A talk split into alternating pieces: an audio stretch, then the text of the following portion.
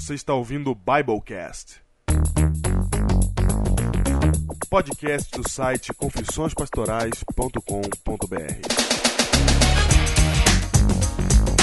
Eu sou o pastor Júnior, distrital de Ubatuba, litoral norte de São Paulo. E esse que vos fala é o pastor Diego Barreto, auxiliar da igreja de Vista da Alvorada, em São Paulo. E este é o seu Biblecast sessenta e cinco. sessenta e cinco, Júnior. Número ímpar, mas sem eu escolhi ser pastor. É porque houve um... Não, é no par mesmo que eu escolhi ser pastor. Não, é no ímpar. Eles falam toda vez que era Biblecast par. Mudou desde que voltou a segunda temporada. Ok, mudou desde que voltou a segunda temporada. Exatamente, e agora vai ser nos números pares novamente. Ok. Por quê? Porque agora é no próximo, no próximo, né? Vamos ficar segurando os meninos, né? Semana passada não teve. Ah, tá, entendi. Por que você quer que eu diga que não teve? Não teve Biblecast ano passado. Mas teve Escolhi Ser Pastor. Exatamente. Então, eles continuam no grupo. Não, eles vão pro par, porque hoje é ímpar, sessenta e cinco, Júnior. Eu queria tanto que se concentrasse, meu Deus. Mas eu não tô entendendo como é que... Júnior, antes eles estavam funcionando no ímpar. Antes agora, na, na segunda temporada, eles entraram no ímpar. Vai passar pra ir pro par. Mas a gente não falhou, falhou nenhuma vez. Falhamos ah. semana passada. Ah. Ah, tá. Não falhamos a semana, mas falhamos o Biblecast, né? Nossa, eu preciso arrumar aquelas musiquinhas de demência, sabe? Tentando desenhar. Ai, caramba. Vamos lá. Se você quer ouvir somente o tema, e não quiser ouvir a abertura, que está sensacional, pule para dezesseis minutos e trinta e cinco segundos. E agora o Escolhi Ser Pastor será novamente nos números pares de publicações dos episódios do Biblecast, até que nós venhamos a, a não fazer um Biblecast mais uma vez numa semana aí pra frente, né? Que for. No caso, a próxima, né? Certo. Não vou estar aqui, meu. É verdade, a próxima tá, tá, tá nervosa, a próxima, gente. Vamos lá. Nossa, a próxima... Mas estamos aqui pra terminar esta série, não é? E... comentando o Escolhi Ser Pastor da semana passada, Júnior, foi bem legal, né? A recolta, Diego. Eles foram recoltar a recolta. Pela primeira vez. Diego, você lembra da nossa recolta? Que a nossa primeira vez foi no quarto ano, né? Não, não. A sua primeira vez. Não, você parece que você ia. É claro que eu ia. Ah, duvido. Você era o único que não ia. Eu era fã da recolta. Por que que eu não ia? Porque, eu sei lá, porque você não ia. Você era externo e aí você tinha sempre... Ah, porque você tava sempre trabalhando, meu. Ah, você é trabalhava com o pastor Luiz e você sempre estava em atividade à tarde em alguma cidade. Hum, é verdade. Aí no quarto ano, como você estava desempregado, fui mandado embora. Você vendia mel comigo? É verdade, foi por isso. Daí aí você pôde fui, ir. Né? É. Ah, quer dizer que você ia nas outras? Claro, eu, eu sempre fui um ardoroso fã de Record. É, eu só não ia porque eu não podia, né? Exatamente. E pude no último ano, é isso mesmo. E aí a gente foi lá, a gente até contou aqui já pro pessoal alguma coisa. Foi quando a gente é. entrevistou o Henriquez. Henriquez, pastor de sei lá de onde é que ele tá agora. Exatamente. Na Paulista Central. E aí a gente contou nossa experiência lá, eles contaram a deles, fizeram uma entrevista com o pastor da Assembleia de Deus, que olha que legal. Olha aí. Fizeram entrevista com o pessoal lá, foi bem bacana. É, muito obrigado aí pelo empenho de vocês, o programa ficou excelente, parabéns. E ficou faltando só dizer quanto que eles arrecadaram, né? Eles não falaram, né? Não, não me lembro. Ah. Eu não me lembro. Você falou, eu esqueci, mas eu ouvi o programa todo, não ouvi eles falarem hora nenhuma. E quanto que a gente arrecadou naquele nosso último ano? Agora eu tô esquecendo também. cento e vinte e um? Acho que foi. Achava que era cento e vinte e seis, sei lá. Por aí. Foi por aí. Foi por aí. Foi por aí. A, gente, a gente quer saber se vocês bateram o nosso recorde. É. Ficou estabelecido o recorde, hein? Foi, hein? É verdade. Quero ver. Muito bem. Tiradas competições infantis, vamos okay. agora... É que a gente é homem, né? É que é homem assim. Homem compete, né? Por exemplo, no tempo todo. No domingo agora vai ter Vasco Corinthians, né? Opa! É surreal. É surreal mesmo. Quem que me conhece imagina que eu vá puxar um assunto desse. Não, eu tô boquiabertado. Muito bem, vamos mudar de assunto aqui. Tem um assunto mais importante na pauta. Por exemplo, Júlio, explicar a capinha da semana passada. A capinha da semana passada era um dedo apontado pra sua cara. Isso, a Batalha de Endor e um dedo apontado pra minha cara. Eu esperava tudo. Eu esperava uma Não espada. É? Eu esperava os Ewoks de novo, lutando por Endor.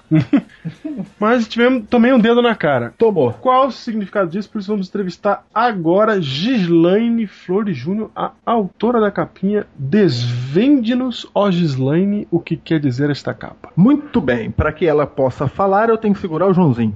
Vai. Tchau. Muito bem, Gislaine, explique para nós esse dedo apontado para nossas faces. Então, né, Diego? Você achou que foi bem profundo esse... Foi. Essa capinha que você nem entendeu. É que a gente parte do princípio de que se a gente sabe, todo mundo sabe, né? Exatamente. É, eu tenho esse hábito terrível. Então, assim, o que que, que que tinha na minha cabeça quando eu fiz aquela capinha? Hum. É que eu me baseei no texto de Efésios quatro, onze, que diz: ele, e ele mesmo concedeu uns para apóstolos, outros para profetas, outros para evangelistas e outros para pastores e mestres. Uhum. Nesse texto aqui, é, uma vez eu ouvi uma ilustração muito legal que foi o que me deu a ideia para a capinha, e era baseado nesse texto. São cinco dons aqui que o texto diz, que é apóstolo, profeta, evangelista, pastor e mestre. O apóstolo, ele é representado pelo dedo polegar. Uhum. Por quê? Porque o dedo polegar toca em todos os outros dedos. Certo. Ou seja, um apóstolo pode ter todos os outros dons. Um apóstolo pode ser profeta, também evangelista, também mestre, Olha também aí. pastor. Entendeu? Interessante. O dedo indicador representa o profeta, porque o profeta é o que aponta o dedo e diz: assim diz o Senhor. Muito bem. Oh. Profundo. Palmas para mim. Eu gostei desse, desse negócio aí dos dedos. É bem legal. O evangelista é o dedo médio, porque ele é maior que todos os outros. Porque o evangelista é o que a, alcança todos os outros. Certo. O evangelista é o que traz todos os outros para a igreja. O dedo anelar é o pastor, uhum. porque é o que faz a aliança com Deus. Certo. E o mestre é o menorzinho de todos, porque o mestre é aquele que estuda, é aquele que se enfia em qualquer buraquinho para encontrar a verdade. Entendeu? Gostei. E os cinco dons formam a mão de Deus dirigindo a sua igreja aqui na Terra. Que isso! Oh. Muito bom!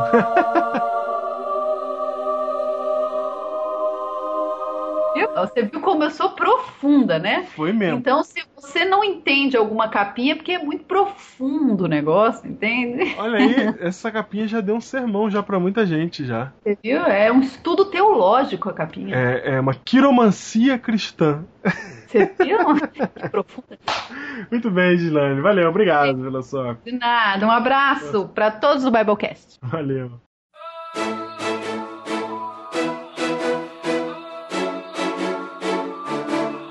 Impossible, it's possible, but you feel so responsible for keeping you down, for keeping you down.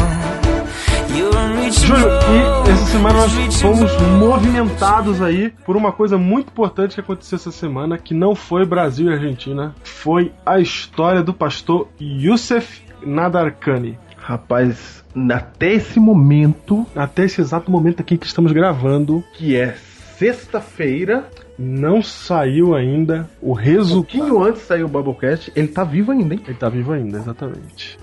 Tá Conta vivo. A história, Diego. A história é a seguinte: o pastor Youssef, ele foi, é, ele é um cristão, certo? E ele foi registrar a igreja dele. Quando ele foi registrar a igreja, ele foi preso, porque eles viram que ele era, de, ele era iraniano, certo? De família iraniana. Portanto, ele tinha que ser muçulmano. Hum. Como ele não era mais muçulmano, é, eles julgaram que ele se converteu ao cristianismo. Olha que engraçado. E por isso, ele está sendo julgado por apostasia, cuja pena é a morte. Diego, eu não tô rindo da morte. Eu sei, você tá rindo da situação. Imagina, você troca de igreja, você tem que morrer. Pois é. É por isso que tá todo mundo firme na fé, né? Exato. E, mas isso é uma questão, Júnior, de liberdade religiosa. O, a própria Constituição, a própria Constituição do, do Irã diz que ninguém deve ser reprimido, no artigo vinte e três, apenas por causa da sua escolha religiosa. Então temos um mártir neste momento, né, Diego? Neste momento. Temos vários, mas ele é um símbolo. Não, neste momento, é. É um símbolo, porque a história se espalhou, né, pela internet. E, e a ONU também condena o, o, o Tratado Internacional de Direitos Civis e Políticos, artigo dezoito, proíbe esse tipo de coisa, condenação, condenar uma pessoa à morte por causa da sua escolha de fé. E o próprio pastor Youssef, ele diz que ele não se converteu quando adulto, ele diz que ele já cresceu como um cristão, certo? Mas aí as autoridades não aceitaram e a Suprema Corte iraniana o condenou. Condenou e ele teve já duas chances de negar a Jesus, Júlio. E nas duas chances ele disse, não posso. Santa Vasti, rapaz. É. Verdade, veio a Vasti no Brasil há pouco tempo e agora está o pastor Youssef dizendo é, me mate, mas não nego a Cristo. E nesse momento está acontecendo muita pressão por parte das pessoas é, em cima do Irã, os Estados Unidos, ó, o Obama se pronunciou, Hillary Clinton se pronunciou, isso hoje de manhã, né? Ontem à noite e hoje de manhã é, e mais de trinta mil pessoas enviaram e-mails para a embaixada em Londres, eu também já enviei. E nós agora vamos telefonar para a embaixada do Irã. Na verdade, nós não telefonamos agora, sexta-feira. Ontem nós telefonamos para a embaixada do Irã, vamos ver o que aconteceu. É isto. seis um Vai. três dois quatro dois cinco sete Não, cinco um dois quatro Vai.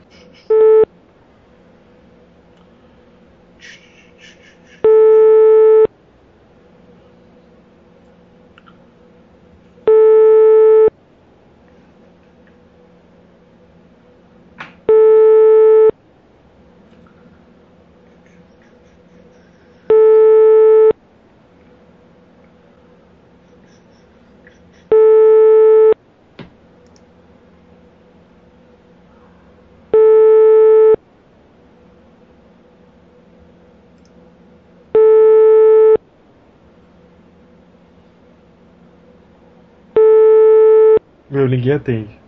Eles não atendem porque vão matar alguém. Eles não atendem. Exatamente. Segunda tentativa, segundo número que eu tento. E nada. Vamos tentar mais um número, Júnior.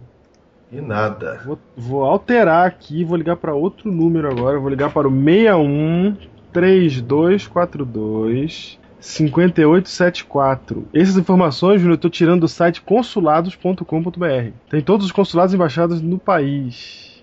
Muito bem. Está aqui. Vou ter... o, o site também é inexistente, né? Não tem, né? E o expediente deles é das duas e meia às cinco e meia na, na tarde. São três e onze E eu não estou conseguindo. Vamos tentar mais uma vez. Mensagem gratuita. Este número mudou para seis um três dois quatro dois zero zero cinco Repetindo. Opa. seis um três Acho que agora dois, vai, Júnior. Aí, ó. quatro É dois. Agora, hein?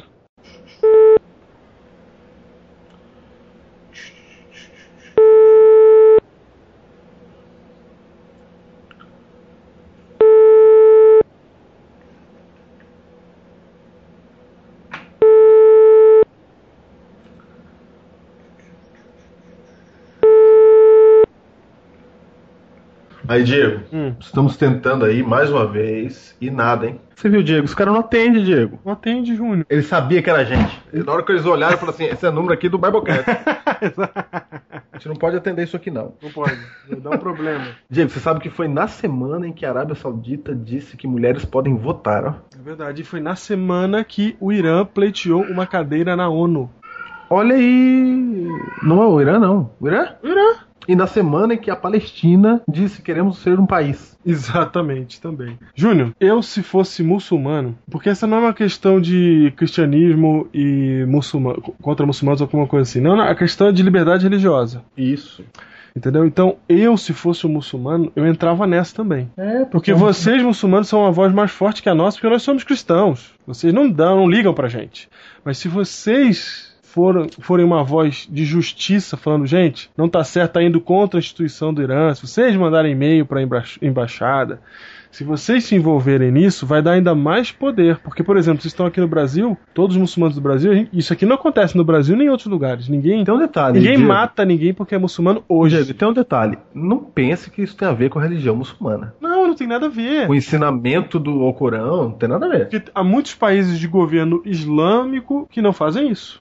Nós chamamos isso de gremlin. São os gremlins muçulmanos. Exatamente. Os gremlins muçulmanos. É isso. É isso. Mas, Júlio, não conseguimos telefonar, mas enviamos um fax. Foi? Foi. Mandamos um fax, está lá.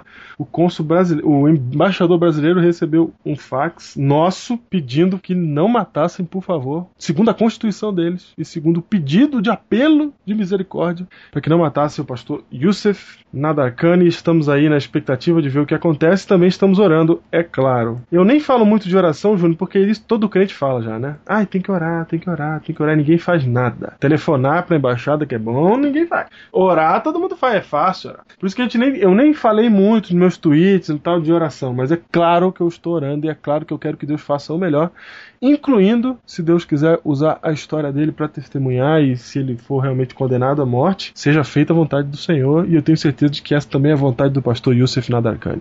É isso mesmo. Muito bem, Júnior. E o livro de hoje, Diego? O livro de hoje, Júnior! Não tem livro de hoje agora. Opa! É, o livro de hoje está dentro do tema. No tema. fim do tema você vai ver o livro de hoje. E temos uma surpresa, porque hoje, Júlio, você pediu, você pediu, Júlio. Você falou qual era o livro que você gostava. Opa! E hoje, a transição, né, a passagem de tempo do Biblecast são trechos do livro O Maior Discurso de Cristo. Oh, beleza! Contra os gremlins, entendeu? Isso! Fique com o tema de hoje. É isto.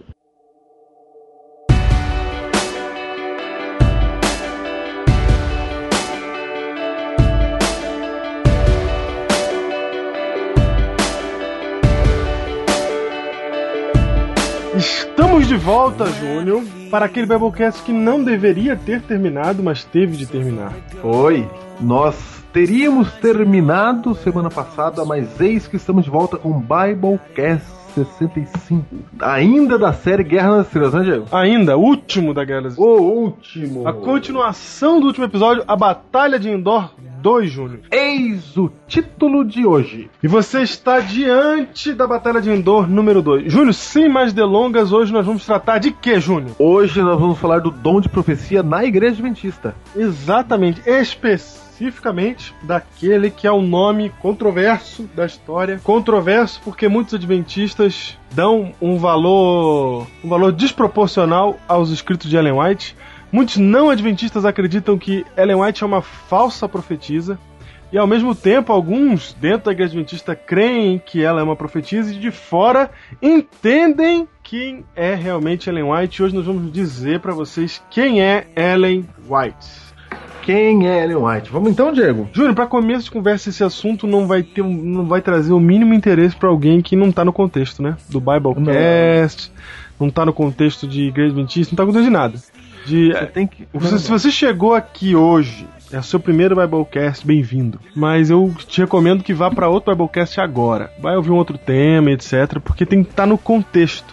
Nós fizemos uma série de cinco episódios, né? E nós estamos agora entrando num assunto que é muito importante, mas é um assunto praticamente de nicho, né, Júnior? É, é para quem, é pra quem interessa. Tem gente que quer entender a Igreja Adventista, então essa é a hora. Tem gente que quer entender que história é essa, quem que é essa mulher aí, que eu vejo tanto site falando mal e tanta gente falando bem, entendeu? Então, se você se interessa por esse tema, o dom profético na Igreja Adventista, o dom profético no mundo moderno, que é o que a gente crê, será que isso é real, será que não é, etc, tal. Então, bem-vindo ao Batalha de Endor B. Vá primeiro reconciliar-se com seu irmão. O amor de Deus é mais que simples negação. É um princípio positivo e ativo, uma fonte viva, brotando sempre para beneficiar os outros. Se o amor de Cristo habita em nós, não somente não nutriremos ódio contra nossos semelhantes, mas buscaremos por todos os modos manifestar-lhes amor. Jesus disse: Se você estiver apresentando sua oferta diante do altar e ali se lembrar de que seu irmão tem algo contra você, deixe sua oferta ali, diante do altar, e vá primeiro reconciliar-se com seu irmão. Depois, volte e apresente sua oferta. A oferta sacrificial exprimia a fé, mediante Cristo, de que o ofertante se havia tornado participante da misericórdia e do amor de Deus. Mas se uma pessoa exprimisse fé no amor perdoador de Deus, enquanto por sua vez condescendia com um espírito de desamor, seria simplesmente uma farsa. Quando uma pessoa que professa servir a Deus ofende ou injuria a um irmão, representa mal o caráter de Deus diante daquele irmão, e a fim de estar em harmonia com Deus, a ofensa deve ser confessada, ele deve reconhecer que isso é pecado. Talvez nosso irmão nos tenha feito um maior agravo do que nós a ele, mas isso não diminui nossa responsabilidade. Se ao chegarmos à presença de Deus, nos lembrarmos de que outro tem qualquer coisa contra nós, cumpre-nos deixar a nossa oferta de oração ou de ações de graças ou a oferta voluntária e procurar o irmão com quem estamos em desinteligência, confessando em humildade nosso pecado e pedindo para ser perdoado. Se de alguma maneira prejudicamos ou causamos dano a nosso irmão, devemos fazer restituição. Se sem saber demos a seu respeito falso testemunho, se lhe desfiguramos as palavras, se por qualquer maneira lhe prejudicamos a influência, devemos falar com as pessoas com quem conversamos a seu respeito e retirar todas as nossas errôneas e ofensivas informações.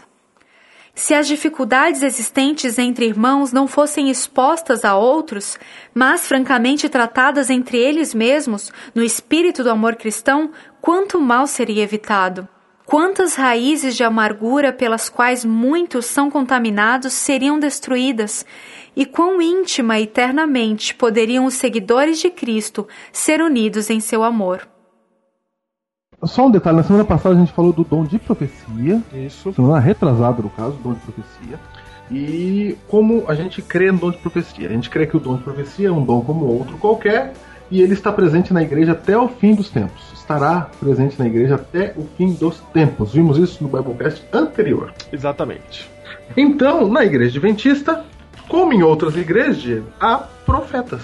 Ok. Há, há profetas. Certo? Certo. Gostei. Várias igrejas evangélicas têm profetas. Isso. Seus pastores, não é? Uhum. Se dizem profetas. Dizem ter revelações de Deus. Então, isto é possuir o dom de profecia. Mas no Biblecast passado, nós dissemos que nós temos regras claras que tiramos da Bíblia para acreditar no, na manifestação do dom de profecia. Uhum. Então, a primeira coisa, o fato de a gente acreditar numa profetisa não faz da gente diferente de qualquer outra igreja evangélica que também acredita. Ok. Certo? Certo. Muito bem. Agora, o problema é a ênfase que acham que damos para Ellen White. Ah, Esse o problema está na ênfase. O problema está na ênfase. O problema é que, segundo as regras rígidas que nós utilizamos, baseadas na Bíblia, até aqui, só Ellen White se encaixou nelas. Exatamente. Até aqui. Não quer dizer que não haverá outros. Isso, não, não quer dizer isso. Não, de modo nenhum. Mesmo porque a Bíblia mesmo diz, em Atos capítulo dois, verso dezessete, que no tempo do fim muitos sonharão e terão visões e etcétera. Então, nós acreditamos no dom de profecia. Ellen White recebeu esse dom. Ok? E não foi só ela não, Diego. Não foi mesmo. Não, não foi. Eu vou te falar aqui um outro, um outro, outra história aqui. Vai. Você que está familiarizado aí com o Biblecast e ouviu a primeira série, não é? Uhum. Biblecast um, dois, três e quatro, você sabe já do grande desapontamento de mil oitocentos e quarenta e quatro. Então, acontece que Deus deu o dom profético para três jovens que haviam aceitado a mensagem da volta de Jesus e que, portanto, eram adventistas ou mileritas na época. Ok. O primeiro foi William Foy, Diego. William Foy. É, infelizmente, por muito tempo, as publicações adventistas, por falta de maior pesquisa, apresentaram informações erradas sobre ele, Diego. Opa, vamos lá, informações certas agora. É. Chegou a hora de saber quem é William Foy. Quem afirma isso é o pastor Emilson Reis. Uhum. Olha só, em mil novecentos e oitenta e sete, um pastor adventista nos Estados Unidos, chamado Delbert Barker, fez um estudo profundo sobre a vida de William Foy. E como resultado, uma de nossas casas publicadoras, Review and Herald, editou um livro titulado O Profeta Desconhecido. Um resumo do livro apareceu na Review and Herald. certo? Em quatorze de janeiro de oitenta e oito. Veja a verdade sobre William Foy, Diego. Diga. Ele recebeu poucas visões de Deus em mil oitocentos e quarenta e dois, quando tinha vinte e um anos de idade. E atuou como profeta somente até mil oitocentos e quarenta e quatro, Sim. antes do desapontamento. Dois anos. Portanto, de dois anos. Em suas visões, ele viu o céu, julgamentos, os eventos a ocorrerem antes da segunda vinda de Cristo e o cuidado de Deus sobre os crentes adventistas. Só lembrando que nesse período não tem igreja adventista sétimo dia ainda, entendeu? Uhum. Pra quem já conhece os Biblecasts anteriores. Ou seja, a gente não está dizendo que só quem é adventista é profeta. Certo. Ó, ele era membro da Igreja Batista do Livre-Arbítrio e um pastor de excepcional talento. Certo? Apesar do racismo daqueles dias, porque ele era negro, ele pregou para congregações de brancos e negros. Fez parte do movimento milerita, mas não há indicação de que ele aguardasse a volta de Jesus em vinte e dois de outubro. Alguns mileritas, que mais tarde se tornaram os pioneiros da Igreja Adventista, ouviram Foy, Foy contar suas visões e atestaram a legitimidade de suas experiências, inclusive Ellen White. A esse respeito, ela escreveu que Foy teve quatro visões e foram extraordinários os testemunhos que ele apresentou. Ellen White disse que possuía cópias impressas das visões de Foy e o que ouviu falar em várias ocasiões, estando, portanto, familiarizada com ele e sua mensagem. Certo, Diego? Aí, ó, profeta. Não era adventista. Não, não era adventista. Batista, da, do livre-arbítrio. É isso mesmo. Pronto. Nós aceitamos ele como profeta. Por que, que ele deixou de ser profeta? Porque as visões de Foy, as visões que ele recebeu, foram designadas para advertir, preparar e evitar o desapontamento entre aqueles que entendiam e prestavam atenção a elas. Quando esteve em visão, foi examinado por médicos e várias pessoas testemunharam o fato. E etc e tal. Ou seja, ele tinha uma mensagem específica para aquela ocasião. Para evitar os apontamentos, né? É, você viu? Olha só, Deus estava avisando, gente, não é isso aí que vocês estão achando. É, mas o povo não dá ouvido pros profetas, Diego. Então, Diego, esse foi William Foy. Perfeito. E ele foi o único? Vamos lá. Não, temos aqui outro. O nome é parecido, hein? Esse é Hazen Foss. Nossa, o nome é parecido mesmo, por isso que eu confundi na cabeça aqui. Foi, é, não tem jeito. Um é Foy, outro é Foss. Ok. Então agora Hazen Foss. Um pouco antes do grande desapontamento, em mil oitocentos e quarenta e quatro, Deus deu uma visão a outro jovem, no caso, Hazen Foss. Ele era um fervoroso crente na mensagem de que Jesus viria em vinte e dois de outubro. Embora possuísse boa aparência e fosse bem educado, ele era tímido. Deus mostrou o futuro do povo adventista. Quando falamos do adventista aqui, é o povo que cria na volta de Jesus, certo? Porque a igreja adventista não, não existia ainda. Certo, o povo daquele movimento lá que cria na volta de Jesus. Isso mesmo. Deus mostrou o futuro desse povo e as provas pelas quais haveriam de passar e disse-lhe para contar essas coisas a seus correligionários. Ele teve a oportunidade de relatar sua experiência nas reuniões de culto, mas não fez. Temia que sua mensagem não fosse bem recebida.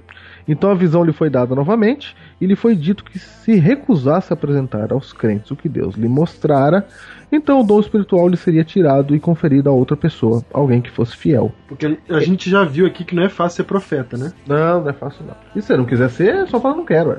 Pra Deus é assim, é livre-arbítrio. Não quer, não quer. Ué. Senhor, não vem com esse negócio de visão pra mim não, que eu não vou sair por aí falando que o senhor tá falando comigo. Tá bom.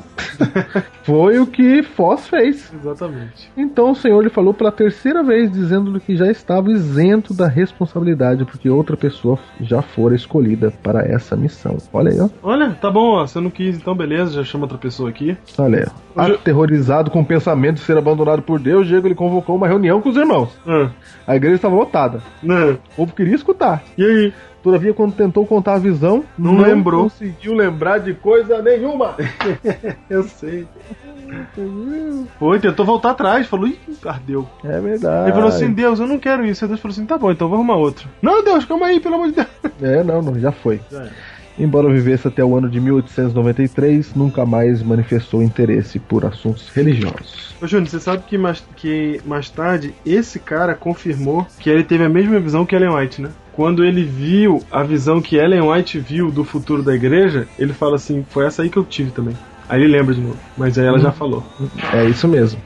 Agora, Diego, então é o seguinte, a gente não crê só em Ellen White, não tem nada que a gente idolatra, Ellen White, não tem nada disso. É o dom de profecia, que a gente crê que pode ter em qualquer lugar. É isso. É isso, certo? Certo. E aí, qual que é a história de Ellen White?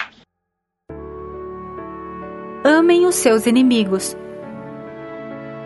A lição do Salvador, não resistam ao perverso, era dura de ouvir para os vingativos judeus, e eles murmuraram contra ela entre si. Jesus fez então uma declaração ainda mais forte. Vocês ouviram o que foi dito? Ame o seu próximo e odeie o seu inimigo. Mas eu lhes digo, amem os seus inimigos e orem por aqueles que os perseguem, para que vocês venham a ser filhos de seu Pai que está nos céus. Tal era o espírito da lei que os rabis tão mal haviam interpretado como um frio e rígido código de cobranças. Consideravam-se melhores que os outros homens, e como com direito ao especial favor de Deus em virtude de seu nascimento israelita. Mas Jesus indicou o espírito de amor perdoador como aquele que evidenciaria serem impulsionados por motivos mais elevados do que os mesmos publicanos e pecadores a quem eles desprezavam. Ele encaminhou seus ouvintes ao governador do universo sob nova designação, Pai Nosso. Queria que compreendessem quão ternamente o coração de Deus por eles anelava. Ensinou que Deus cuida de toda alma perdida, que como um pai tem compaixão de seus filhos, assim o Senhor tem compaixão dos que o temem. Tal concepção de Deus não foi jamais dada ao mundo por qualquer religião senão a da Bíblia. O paganismo ensina os homens a olharem para o Ser Supremo como objeto de temor em vez de amor, uma divindade maligna a ser apaziguada por sacrifícios e não um pai derramando sobre seus filhos o dom do seu amor. Mesmo o povo de Israel se tornara tão cego ao precioso ensino dos profetas acerca de Deus que esta revelação de seu paternal amor era coisa original, uma nova dádiva ao mundo.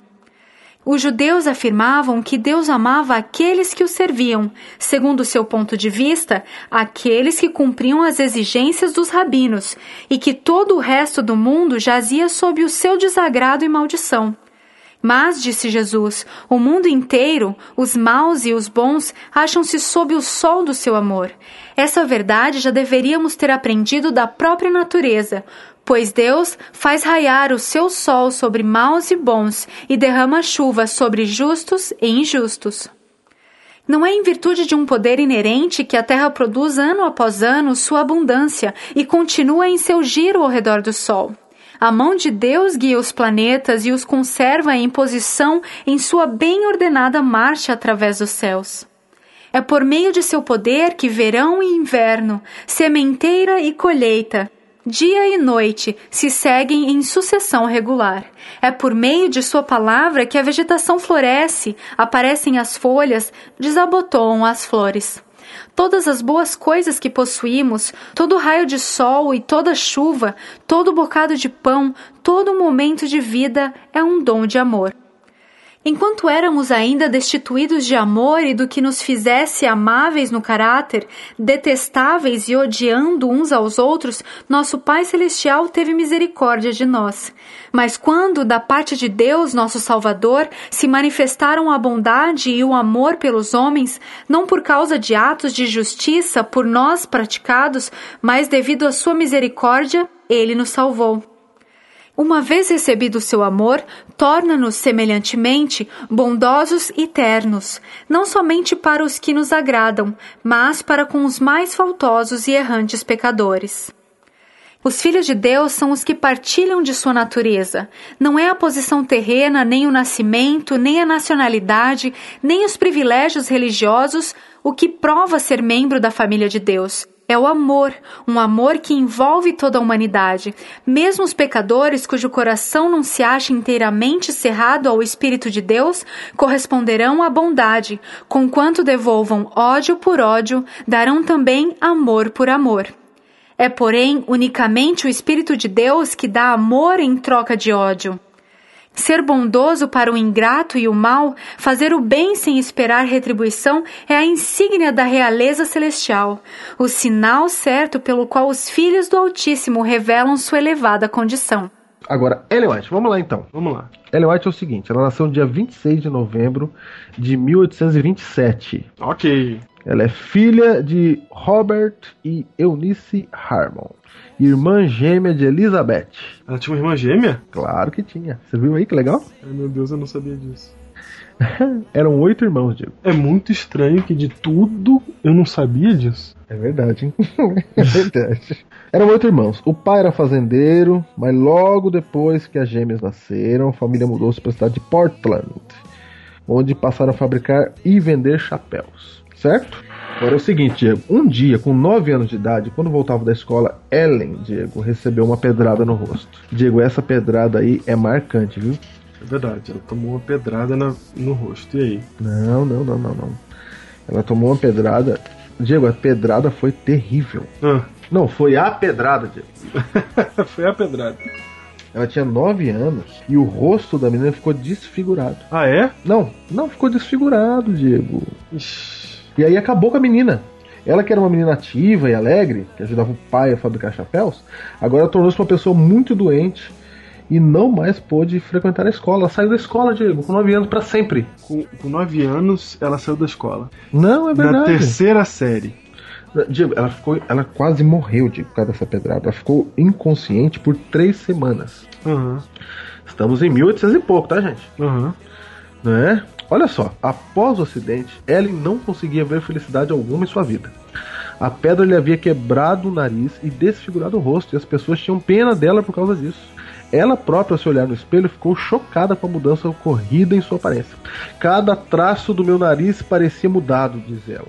Olha aí, ó. Uhum. Diego, tem um episódio que o pai dela chegou em casa, Diego. Uhum. Abraçou os irmãozinhos e perguntou pra ela: uhum. Quem é você, filha? Mentira. Não, tô te falando. Meu Deus do céu.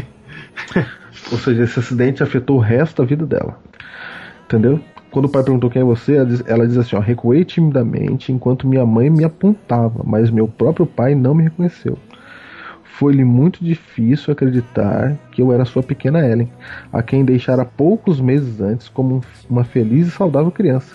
Isso feriu profundamente meus sentimentos, mas tentei parecer animada, embora com o coração despedaçado.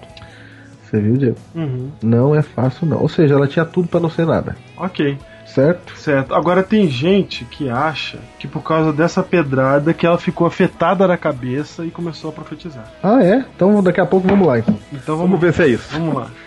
Ô, pedrada boa, hein? Ô, pedrada. Vamos ver se essa pedrada... Pedrada do céu, né? Não, essa pedrada aí, se faz isso, filho. Vamos lá, então. Pedra em mim. Verdade. Vai. Ou seja, ela abandonou a escola, ok? Ok. Essa pedrada marcou muito a vida desta moça. Aos doze anos, Diego, ela tinha nove na pedrada, tá? Uhum. Aos doze anos foi batizada no mar e recebida como membro da igreja metodista.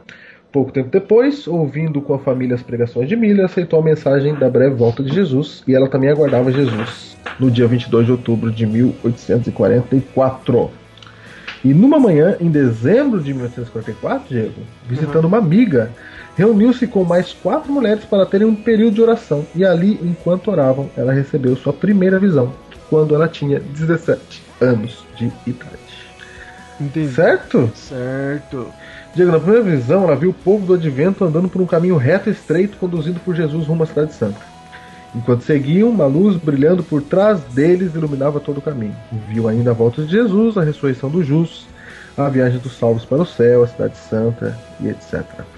Não é? Uma semana depois que recebeu aí as suas visões, Deus mandou que ela contasse aquilo que, ela, que ele havia revelado. Mostrou as dificuldades que ela enfrentaria e como sua graça a fortaleceria. Ah, mas Ellen não queria aceitar também, Diego, porque o estado de saúde dela era péssimo. Diego, ela estava com tuberculose, tinha problemas no coração, e os médicos haviam dito que ela não teria muito tempo de vida. Certo. Ô, louco. Não era difícil. Durante vários dias ela orou para que Deus escolhesse outra pessoa. Chegou a preferir a morte a cumprir a tarefa que Deus lhe entregava. Ela, ela pediu pra desistir também, que nem o William Foss? Pediu, falou, ah, não quero isso aqui não. Olha... Porque ela, ia, porque ela tava muito doentinha dentro da pedrada, ela era menininha doente, menina doente. Ok, ok. Vítima do mundo.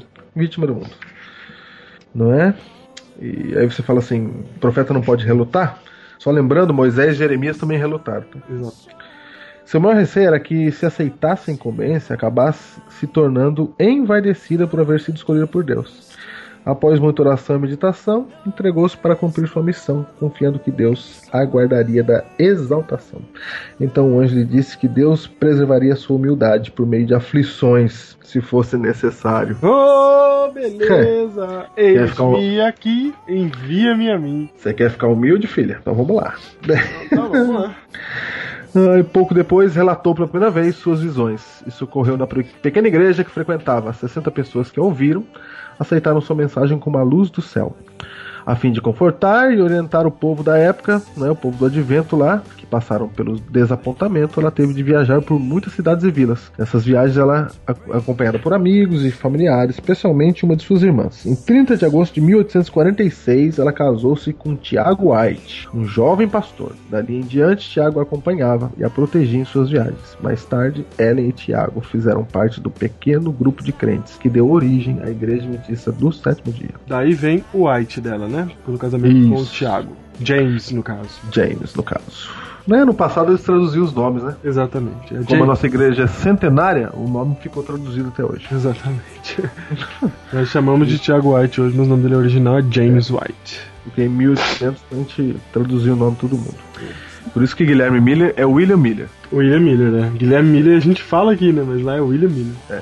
Inclusive, se você for procurar esses nomes que a gente fica citando aqui no nosso jargão, você vai ter dificuldade na internet procurar em material em inglês, né? É. Porque a gente tá falando em português. É isso mesmo. E os nomes eram traduzidos no passado. Então vamos lá. Eles tiveram quatro filhos, sendo que o mais velho faleceu aos dezesseis anos e o menor aos três meses de idade. Ô, louco. Quando esse menor nasceu, ela não pôde participar da reunião que escolheu o nome da Igreja Adventista. Ok. Ele já tava em convalescência lá. Uhum. De resguardo, né? Isso. Ah, ela atuou como mensageira de Deus por mais de setenta anos. Viajou por muitos lugares nos Estados Unidos, foi missionária na Europa durante dois anos e na Austrália por nove anos. Recebeu de Deus cerca de dois mil sonhos e visões e escreveu mais de cem mil páginas sobre os mais variados temas. Faleceu em dezesseis de julho de mil novecentos e quinze, com oitenta e sete anos. Tá aí, Diego?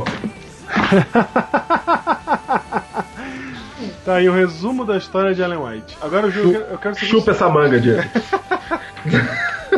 Eu quero saber o seguinte, Júnior. Eu quero saber como é que eu, que eu sei que essa mulher com essa vida aí, toda bagunçada, não tava tendo alucinação, não tava tendo visão. Então, vamos lá.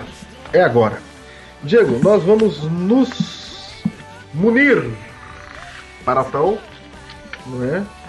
Não somente de nossa sabedoria, somente da sua, que é muito alta. É, ó, ó você, ó você atraindo sofrimento pra gente. Né? É verdade. Não, não vamos nos munir de nossa sabedoria, ao contrário, na verdade. Exato. Mas nós vamos nos munir da, de um artigo publicado na revista Parousia. Isso, que já foi divulgado é? aqui. Primeiro e segundo semestre de dois mil e nove, do artigo do professor Adolfo Soares, que é mestre em ciência da religião.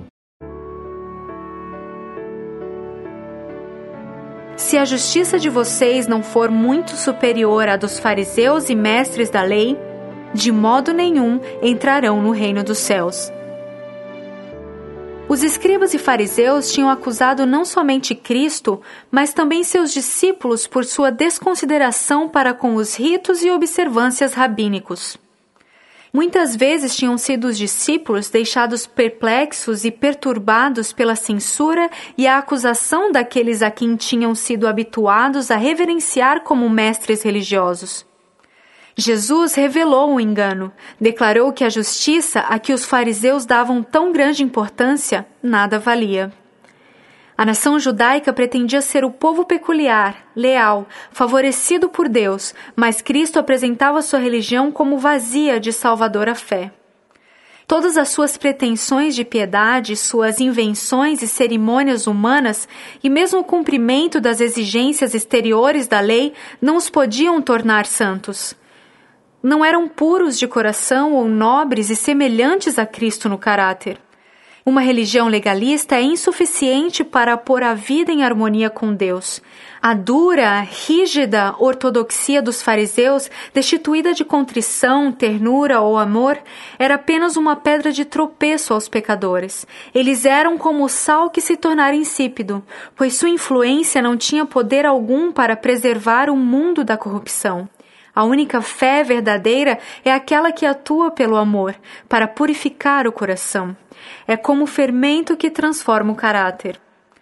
Tudo isso deviam os judeus ter aprendido dos ensinos dos profetas. Séculos antes, o clamor pedindo justificação diante de Deus encontrara expressão e resposta nas palavras do profeta Miqueias.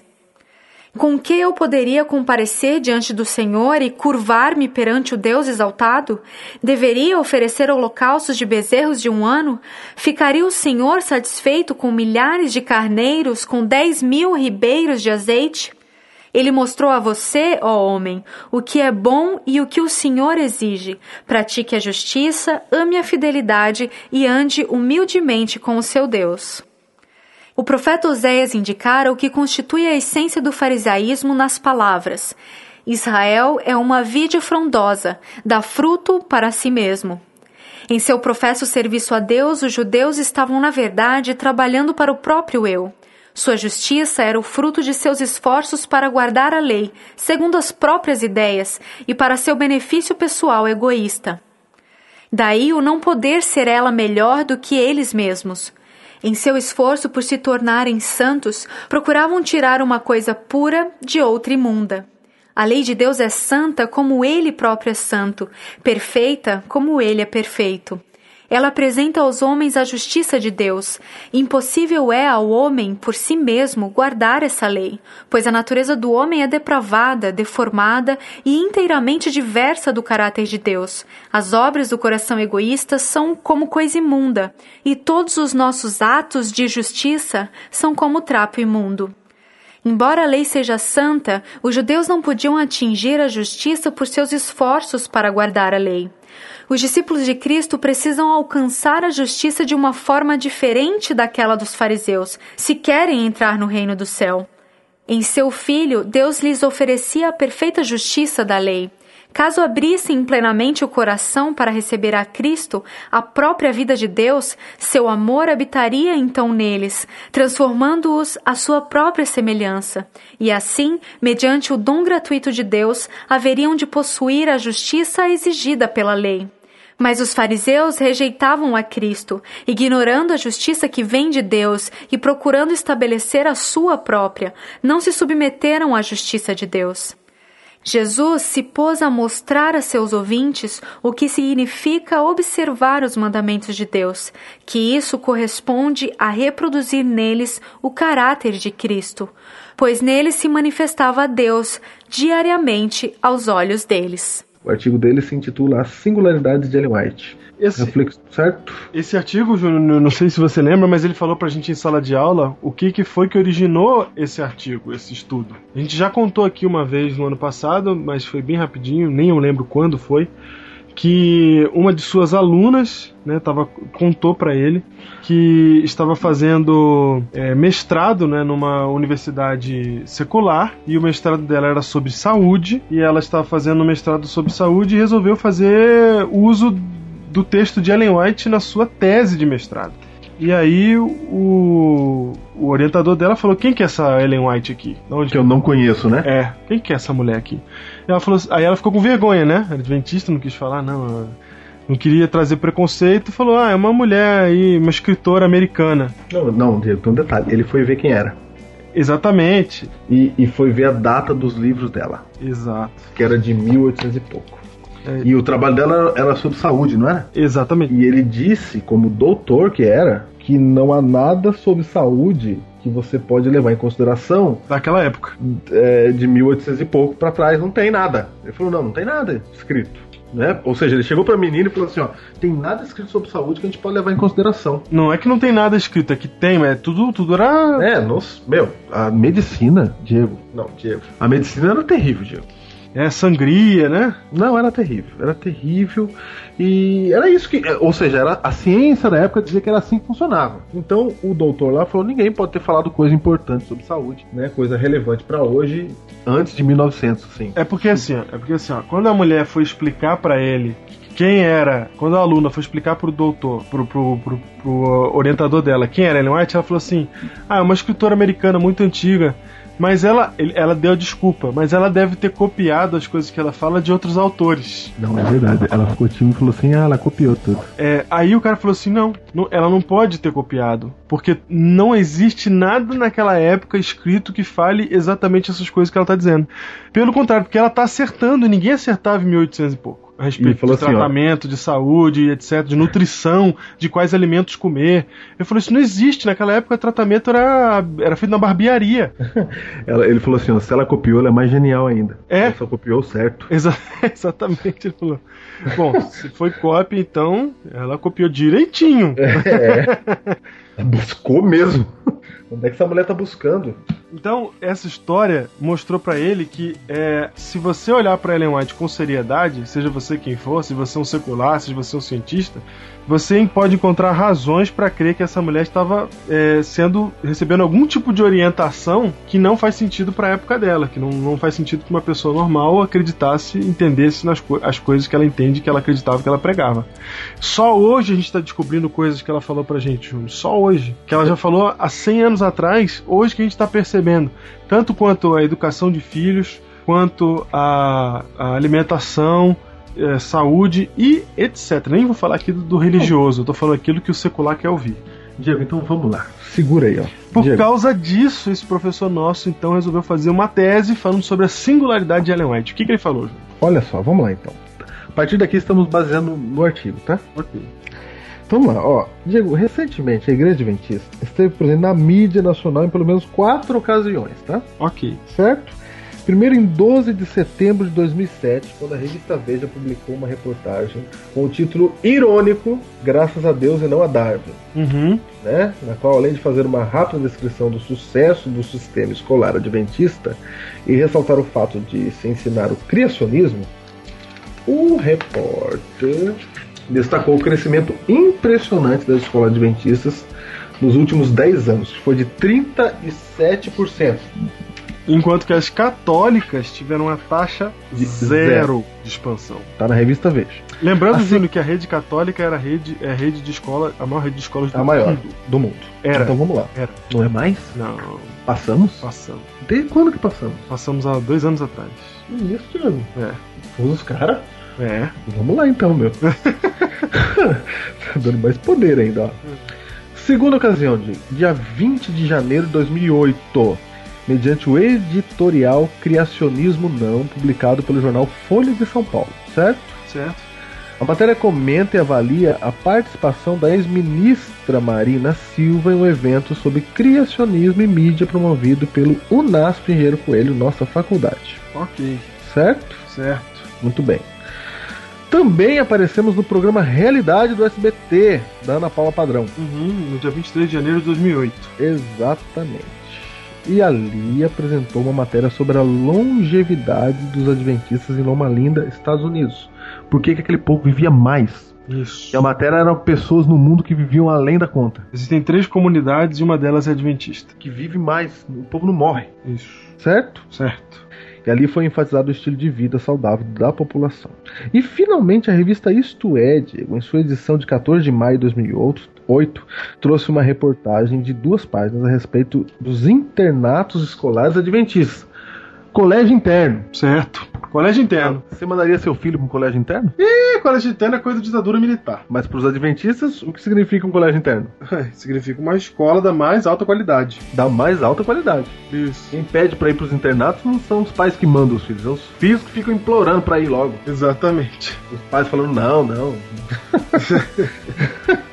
Não é? É? É assim. Ou seja, na contramão do processo de extinção dos colégios internos, afirmava o artigo da revista Isto É, a Igreja Adventista expande seus institutos e universidades pelo país. Ou seja, a Isto É informava na época que ao todo já são, eram dezoito instituições em regime de internato, certo? Ok, só que essas informações são ultrapassadas, Júnior, porque esse, te- esse artigo foi escrito em dois mil e nove e depois de dois mil e nove muitas outras vezes a Igreja... dois mil e oito Não, dois mil e nove é o artigo. dois mil e oito é o da Isto É. dois mil e nove é o artigo do, do nosso amigo professor Soares. Ah, tá. Tudo bem, tudo bem. O artigo.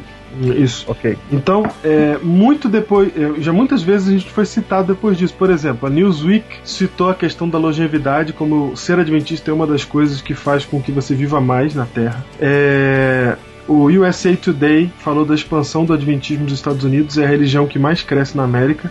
Enquanto todas as outras evangélicas estão ruindo, a Igreja Adventista é a única que tem a maior taxa de, cresci- a taxa de crescimento mais rápida do mundo.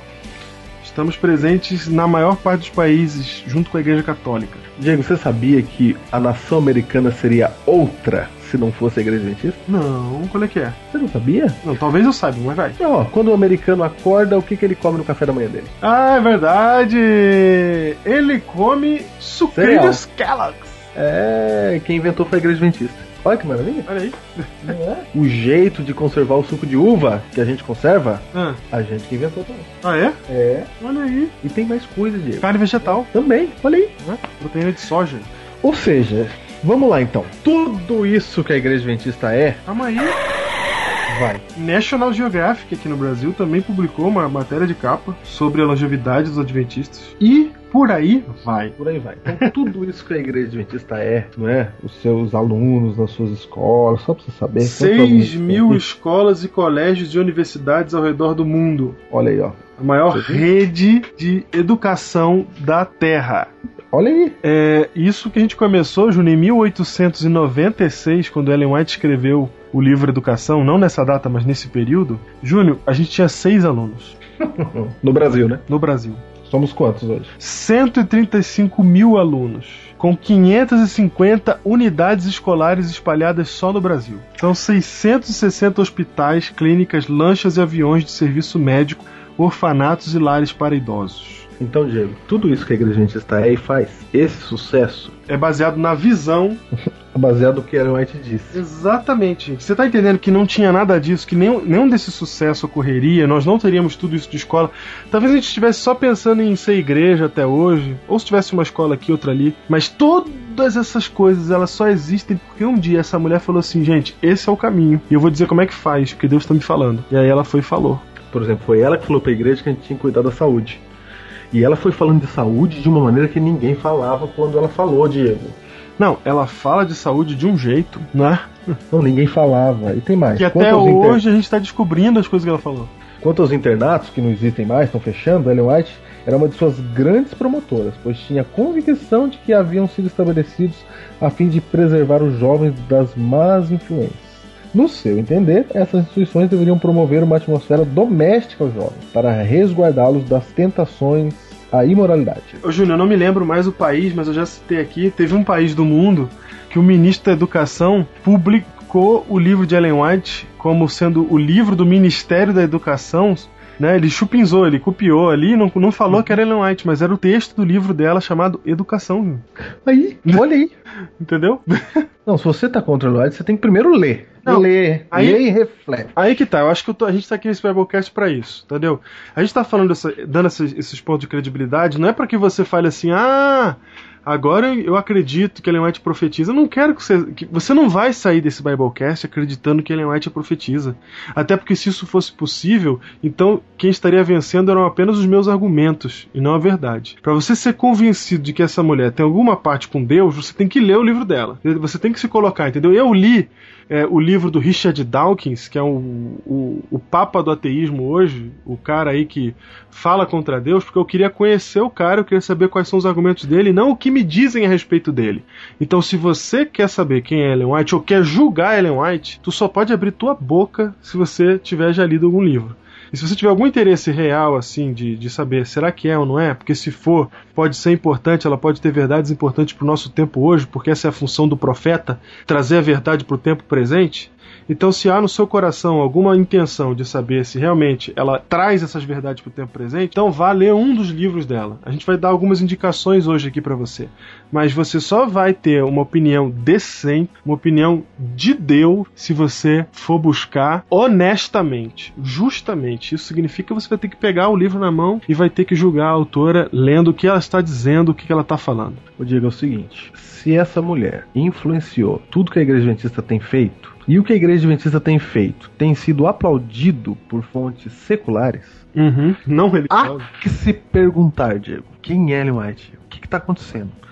Como é que uma menina que saiu da escola na terceira série, Diego? Uhum. Diego, um louco não produz isso não, na sua literatura. Não, não. Ah, essa pedrada, Diego. Vou falar pra você.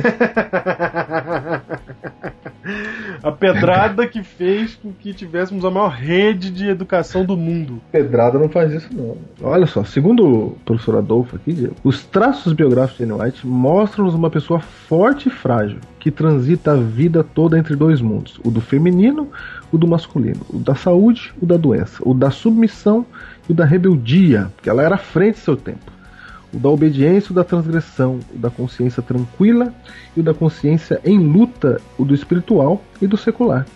De fato, observa-se numa mulher uma intensa luta por viver numa espécie de encruzilhada ou fronteira, porque mesmo que ela sempre se empenhou intensamente na manutenção de uma denominação religiosa que deveria caminhar em unidade de pensamento e prática, em alguns momentos ela aparentemente possui um comportamento e discurso tido como diferentes, inaceitáveis e condenáveis. Olha aí. Não, e, e ao contrário do que muita gente pode pensar, mesmo dentro da igreja adventista, ela não tinha essa entrada toda não, hein? Não! Você acha que a pessoa desde o início fala, ah, Ellen White e tal, profetiza.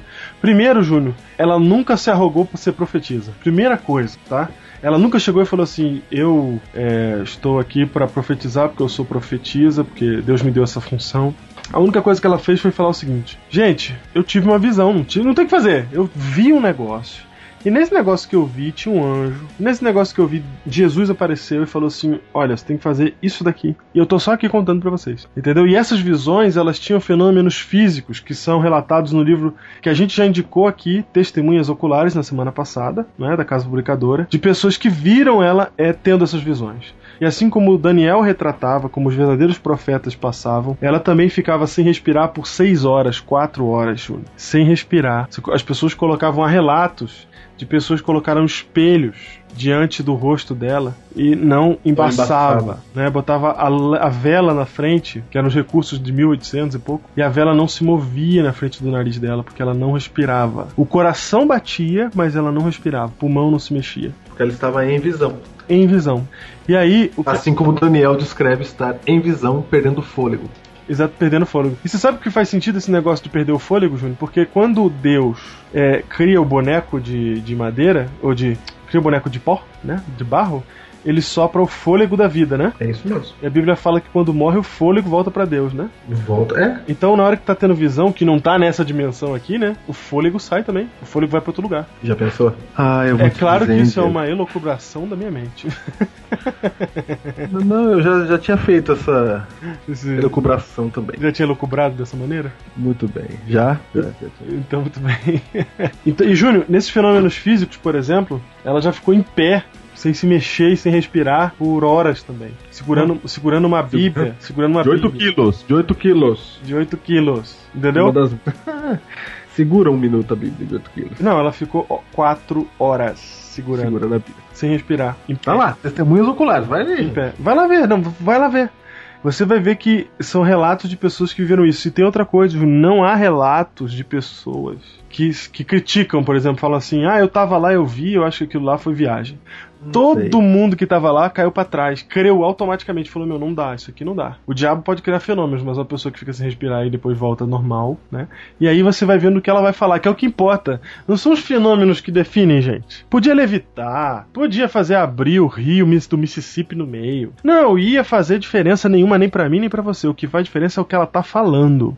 Então vamos ver as singularidades, Júlio. Vamos lá. Antes de ver, segundo o professor Adolfo aqui, Diego, hum. o professor Adolfo chama a atenção nossa, e ele diz o seguinte, por que, que a gente devia reparar em Ellen White? Hum.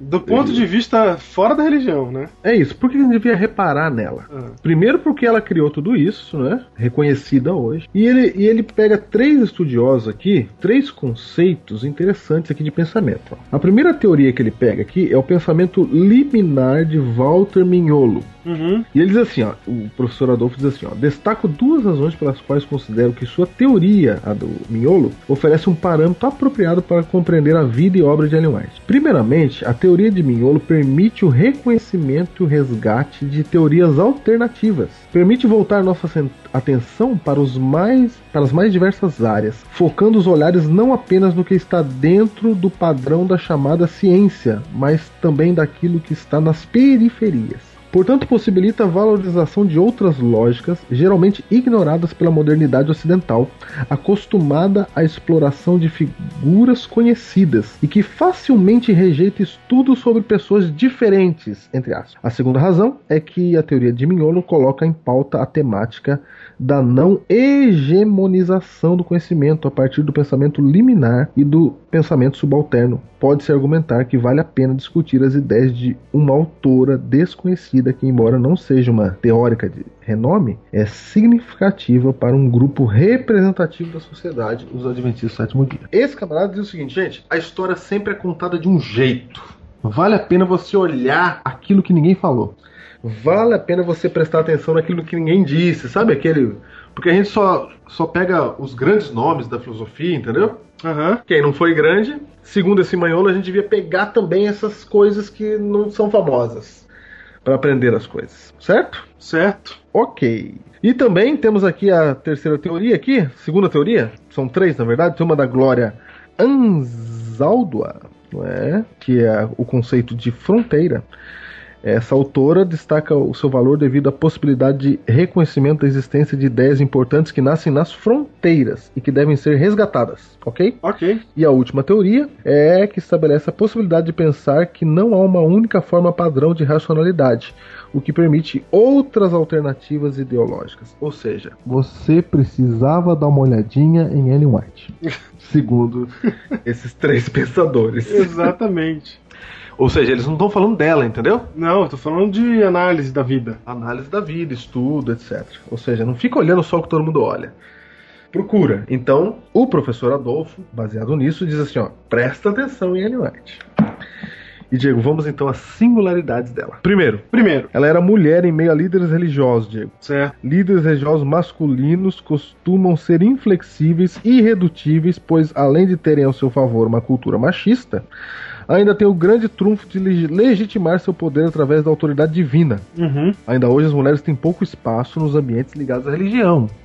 E aí estamos falando de mil e oitocentos, Diego. Ela conseguiu liderar em mil e oitocentos. Vocês estão entendendo que ela convenceu com suas palavras, não com sua argumentação, porque você não vê ela argumentando nunca a seu favor, que naquele tempo de preconceito de liderança religiosa masculina, de que ela realmente estava sendo usada por Deus. Vai vendo. Segunda coisa, Diego, ela não era doente? Era. Mas ela era reconhecida pelo seu carisma. Quando ela ia falar, fazer algum sermão, alguma coisa, enchia o ambiente. Entendeu? Uhum. Sua presença era uma grande atração, segundo fontes da época. Muito bem. Ou seja, ela atraía as pessoas. O que mais? Ela era três. Três. Era uma escritora prolífica, Diego. Vai, olha só, terceira série, parou de estudar com nove anos. Diz... provavelmente a segunda autora mais traduzida de todos os tempos. é, todos os tempos. Não, todos os tempos. Tá, mais traduzida não quer dizer muita coisa, vai. Tá. Por que mais Dentro traduzida? Porque tem mais Olha só. volume. É. Dentre as mulheres notáveis da América do Norte, apenas Ellen White teve uma obra literária prolífica, ou seja, abundante. Uhum. E, na verdade, impressionante. cem mil páginas dos mais variados temas. cem mil páginas de... cem mil páginas, né, Júlio? Vamos lá. Agora olha o quatro. Quem falou esse detalhe agora? quatro. Hum. Foi o doutor Malcolm Bull, professor de Oxford. Hum. Sabe onde é que é Oxford? Inglaterra. Oxford, certo? Certo. Ele nos chama a atenção para um detalhe muito interessante. Olha o que ele falou. Ao contrário do profeta mormon Joseph Smith, hum. Ellen White não proclamou sua revelação e juntou um grupo de partidários. Até certo ponto, ela teve um tipo particular de experiência religiosa que chegou a ser aceita como autorizada dentro de um grupo existente. O ministério profético de Ellen White era um aspecto de experiência social, da experiência social adventista. Não só a experiência psicológica de um único indivíduo. Você percebe, Diego? Ela, ela, não, ela, não, chamou, ela não chamou atenção para si. Sim. Ela não arrebanhava as pessoas para segui-la. Uhum. Ela chamava... Quem falou isso foi o doutor aqui, ó. Ela não chamava as pessoas para ir atrás dela. Ou seja, o que ele percebeu aqui é que o dom profético de Ellen White, ela... Ela chama, ela, todo mundo participava daquilo. Uhum. Todo mundo apontava para outro lugar. No caso, para Deus. Entendeu? Entendi. Ou seja, quem ouvia ela falar, quem ouvia o sermão, não seguia ela. Seguia Deus. seguia Deus. Entendeu a coisa? A diferença? Percebe aí. Ela não foi uma mulher que trouxe as multidões. Ela não foi o Antônio Conselheiro. Aham. Uhum. Né? Pra nós aqui do Brasil lá. Não foi o povo de Canudos atrás dele. Vamos fazer um lugar diferente, né? Ela não fez nada disso. Nada disso. Ou seja, ela não chama atenção pra si. Ok, Diego? Ok. É isso. E eu acho, Júlio, que não há nada melhor do que um bom, uma boa leitura de Ellen White. Então vamos concluir essa batalha no campo de batalha, que é, são os livros. Por falar em livro, Diego, você tem que saber ler os livros dela, tá? Isso. Vou dar uma diquinha aqui pra você. Dica, dica. Embora ela tenha escrito vários livros, a Igreja Adventista faz compilações do livro dela. Isso. Dos livros dela. O que, que são compilações, Diego? Pega uma parte do que ela falou num livro e, a, e, e, e junta tudo por tema. É, por exemplo, tudo que ela falou sobre saúde. Temos um livro assim, ó, Conselho sobre Regime Alimentar. Isso, ela não, ela não escreveu esse livro. A gente seja, pega nunca escreveu esse livro, né? Tudo que ela escreveu sobre conselhos e põe no, sobre regime alimentar e pomos nesse livro. Pra quê? Pra fácil, ficar fácil de achar. De pesquisar. Ou seja, não tinha internet, não tinha busca em computador, pra você achar o que a igreja fez. A igreja coloca por tema. Facilitando. Por exemplo, o livro Evangelismo. Ela não escreveu esse livro. Isso. Eles pegaram tudo que ela falou sobre evangelismo e colocou num livro só pra você achar mais fácil. Isso. Só que aí você tem que saber que tá tudo fora do contexto. É, entendeu? É a frase solta. Só pra você saber. O contexto você tem que buscar em outro lugar. Por exemplo, sobre saúde, ela escreveu Ciência do Bom Viver. Aí sim. Não é? Isso, aí, aí tá tudo no contexto. Ou seja, ela sentou e começou a escrever aquele livro do começo ao fim. Isso. Então ela escreveu vários. Só que aí eles pegam coisas que ela falou em sermão, coisa que um monte de coisa junto no livro só. E tal. É isso. Então muito cuidado com as compilações. Mas como é que eu sei que é compilação? Tá escrito na introdução, tá? Isso. E outra coisa, você... É, a gente não tá desvalorizando a compilação, não. A gente, pelo contrário, ela é muito boa porque ela reúne todos os textos. Só que para você entender profundamente um texto específico em uma compilação, o ideal é que você vá ao original para entender em que contexto okay. aquele texto estava inserido. É isso. Okay, o que, pra... que a gente está dizendo? Para leitura serve, para pesquisa não. Não, até serve para pesquisa, mas você tem que saber que você tem que pesquisar mais em outro lugar. Isso, entendeu? Data, etcétera. Não serve como definitivo, né? É, exatamente. É isso. É isso. Então essa é uma dica aí para você entender os livros de Ellen White. Okay. Bom, eu vou indicar o que eu gosto mais, mano. Você indica Vai. o que você gosta mais. E se o meu for o seu, você tá ferrado. Eu quero indicar o livro O Desejado de Todas as Nações. Que fala de Cristo, hein? É o livro que ela escreveu que fala sobre a vida e o ministério de Cristo. É isso. Lê esse livro e depois você me fala o que você acha. Se alguém poderia escrever um livro desse, daquele jeito, com aquelas palavras, com aqueles insights... Sempre eu gosto, é a inspiração divina. Eu gosto de Parábolas de Jesus. Parábolas de Jesus. Ah, Parábolas de Jesus é sensacional. Eu gosto também de O Maior Discurso de Cristo. É, O Maior Discurso de Cristo é legal também. Eu gosto. Pra você, pra você que é Gremlin, você devia ler O Maior Discurso de Cristo. Nossa, você devia ler uma vez por ano. Uma vez por ano. Todo é. Gremlin devia ler. O Maior Discurso de Cristo. É verdade, Júnior. Agora, tem um, Júnior, que nós vamos dar pra você. Opa! Exatamente. Nós vamos dar pra você um deles. O mais famoso de todos. O mais internacional de todos. O mais, mais de todos. O livro A Grande Esperança, agora. Que é o, são onze capítulos do Grande Conflito. Isso. Tem um livro chamado O Grande Conflito, que é o grande famoso, né? Só que a gente fez uma compilação agora de onze capítulos desse livro, chamado A Grande Esperança. E nós queremos entregar pra você que é ouvinte do Biblecast. Opa. E não é adventista. Opa! Ok? Como é que funciona? Pediu, ganhou. É pediu, ganhou. Entendeu? É pediu, ganhou. Pediu, ganhou. Você vai mandar um e-mail para contato, arroba confissões pastorais ponto com ponto b r. Ok. Contato, arroba confissões pastorais ponto com ponto b r. E nós vamos mandar para você na sua casa o livro A Grande Esperança. Assim que o correio acabar de greve.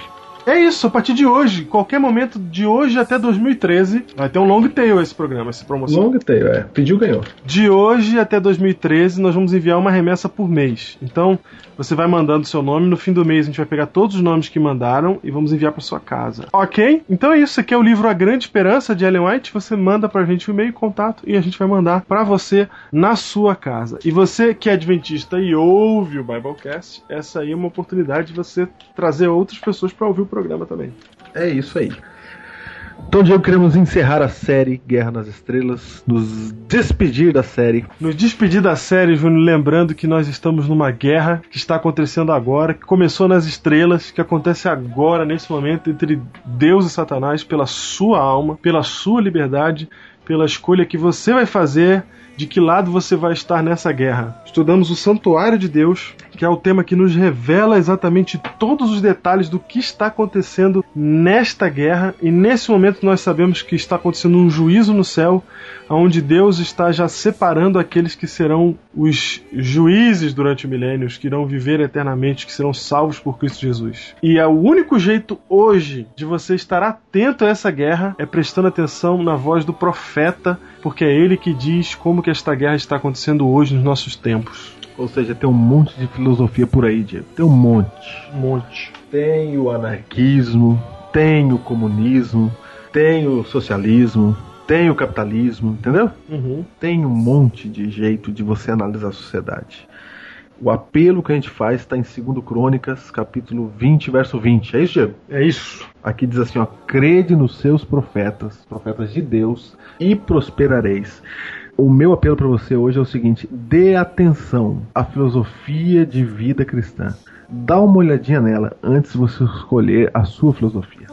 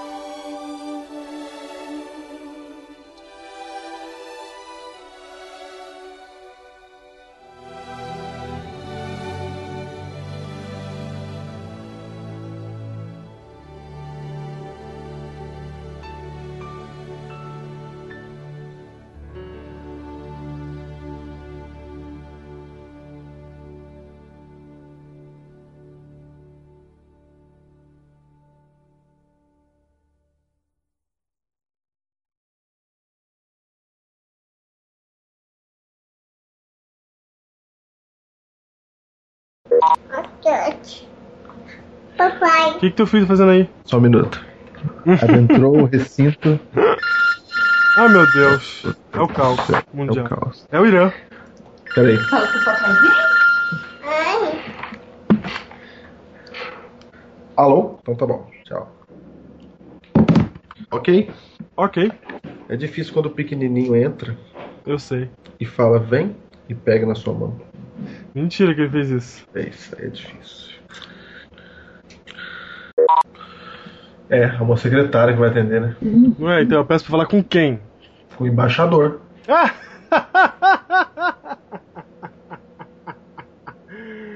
Alô, alô, o embaixador, por favor. Assim que eu falo? Ou eu... É. Quem é? Eu sou um brasileiro. Ah, eu sou um brasileiro. Ah tá, só um momento, por favor.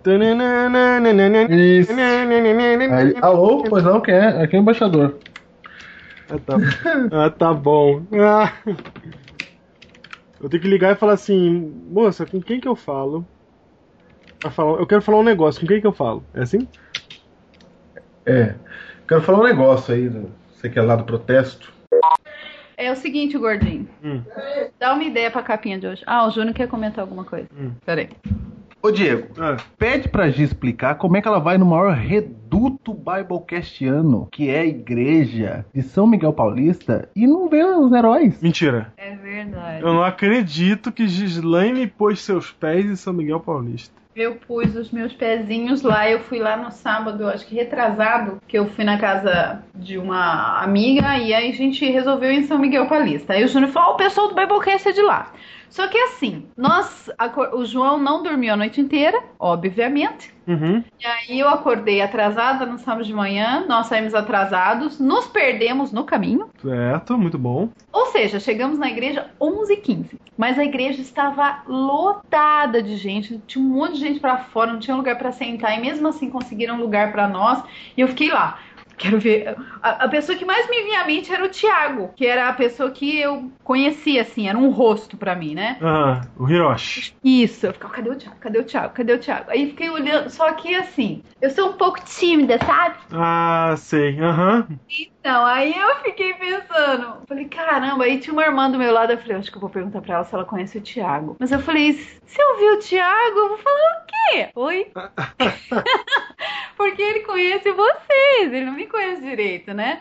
Aí eu ia falar que oi, eu sou a esposa do pastor Júnior. Ou seja, ou seja, Júnior, bicho do mato. É, aí que assim, aí acabou o culto, eu ainda dei uma olhada, fui ver os jovens, fiquei procurando tudo e não vi ninguém. Eu falei, ah, vou embora. Aí depois o Júnior falou, você não falou com ninguém? Eu falei, Júnior, mas não vi ninguém. Isso eu procurei, mas por que você não perguntou? Eu falei, Júnior, mas as pessoas me conhecem. Mas fala quem você é. Eu falei, eu falei o quê, Júnior? Que eu sou sua esposa? Que lindo, pronto, fala comigo agora que eu só porque eu sou sua esposa? Aí eu fiquei com vergonha de ficar procurando as pessoas. E se eles olhassem pra mim com cara de, e daí que você é a esposa dele? Ah! Muito bem, olha só, Júnior. Mas, mas olha, eu olhei aquela igrejona e pensei, puxa, seria legal pregar aqui. Você não tem noção da quantidade de jovens que tem naquela igreja. Eu fiquei boba de ver. Ah, é? Tá, tá. Nossa, mas você não tem noção. Cheio, lotado de jovens. Falei, meu Deus, muito legal. Se quiserem me convidar pra pregar lá, e do púlpito eu fico mais corajosa. Muito que bem. Valeu, Gi. Um abraço, um abraço tchau. Tchau. Dizer um bicho do mar mesmo. Ah, eu fiquei com vergonha, amigo. Assim, eu fiquei com vontade de procurar o povo, mas eu fiquei pensando, se eles olharem pra minha cara, e daí que você é a esposa dele? Eu ia ficar cri, cri, cri, cri. Você falava, então é isso, e dava as costas. Aí eu fiquei meia hora procurando, cara, quando achasse ia dar uma dessa, eu fiquei, eu fiquei com medo de dar um desse, aí eu fiquei tímida. Certo. Porque eu sou tímida. Uhum. Eu sou tímida pra caramba. É, eu sou. Hum, ninguém acredita, mas eu sou tímida, fiquei com vergonha. É. Pra você que está familiarizado com o Biblecast desde os primeiros... Peraí, eu tenho que matar a barata.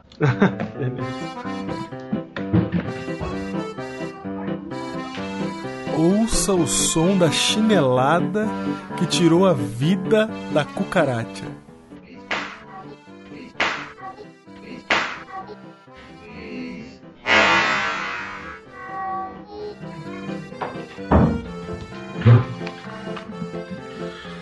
Vamos lá então. Ele volta sem demonstrar a mínima culpa ainda. Vamos lá. Ah. Alô? É... Alô? Alô? É, é da embaixada do Irã? Não, não, aqui é advocacia, tá? Tá ok, obrigado. Nada.